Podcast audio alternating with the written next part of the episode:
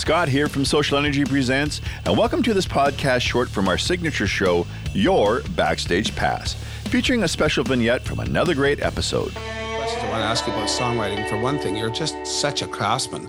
The very fact that, you know, I mean, like, where do you pull your inspiration from? You know, like, typical question, but sometimes there are situations where, let's say, I'm driving in a car, and I don't know if they call it like a beta state or whatever, when you're driving and you're just driving, and sometimes the radio will be playing and an entire other melody and lyric will come into my mind because I'm actually not thinking about it.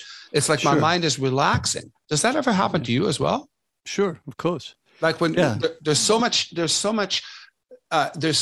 noise going on, and yet out of all this noise, distractions, you're driving, the radio's on, people are talking, and you can hear this thing rising out, like, you know, rising out of the ashes of, like, a phoenix, you know?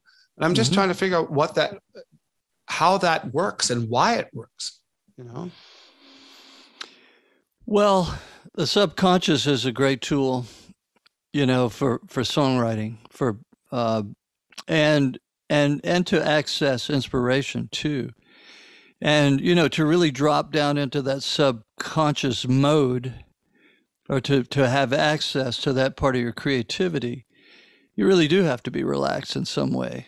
And driving is a really great way to compose. You know, I like to drive and compose in my head and try to remember without writing down what I'm composing in my head, so that the next time I get near my iPhone to record it or to write it down, that it's already the rhymes are already solid, and if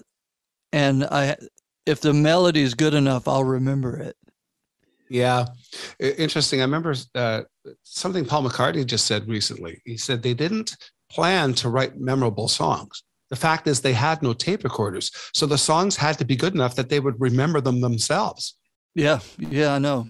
You know, which is, and it's true, the simplicity of it. You know, now we rely on, like you just said, the iPhone. I mean, if I'll have an idea, put it on my iPhone or throw a microphone up in my studio quickly and run it by, and I'll come back 2 days later, I don't know what I've written, you know, which is shameful. You know, it's like, well, it is a good tool, though, that if you have a decent melody and you have recorded it and you can get back to it and learn it for what it was, then it becomes useful.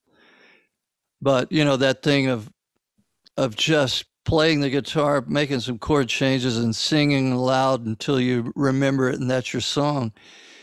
You know, that's the way, you know, She Loves You, Yeah, Yeah, Yeah, sounded like, you know, it's just, we made up a song, you know, and Hank Williams was like, his music to me was like that. It was so immediate, you know. Yeah. Today I passed you on the street and my heart fell at your feet. Well, you know, you didn't spend a lot of time conjuring up that image. You just started singing it. Might have spent a lot of time writing that last verse. Right. But, you know, here's what I say about it. You know, when I was a young man in my 20s, sometimes I was capable of catching lightning in a bottle. And in my 20s, inspiration would come in big doses. And one of the challenges that I faced was getting it all in that first burst. And sometimes I was successful. You know, I Ain't Living Long Like This, kind of all in the first burst of creativity. But there are other songs, Till I Gain Control Again was like that.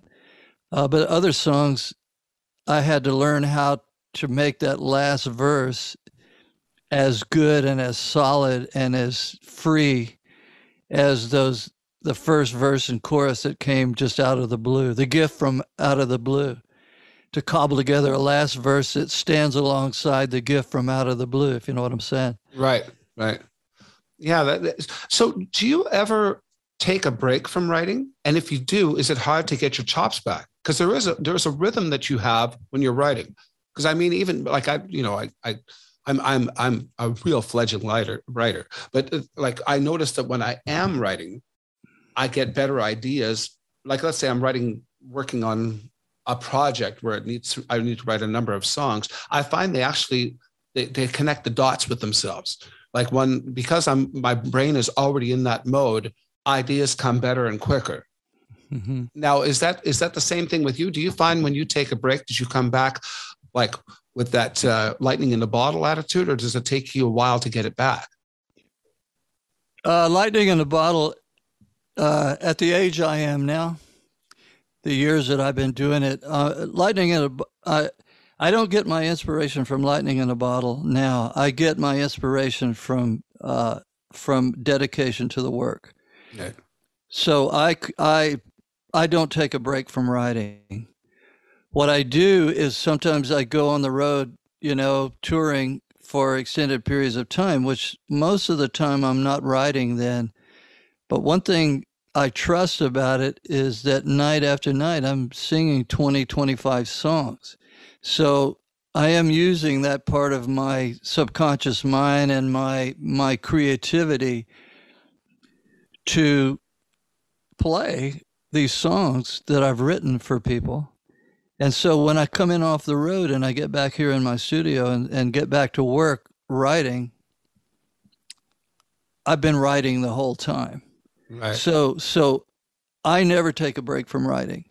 And I do not acknowledge writer's block. I don't give it. Explain that.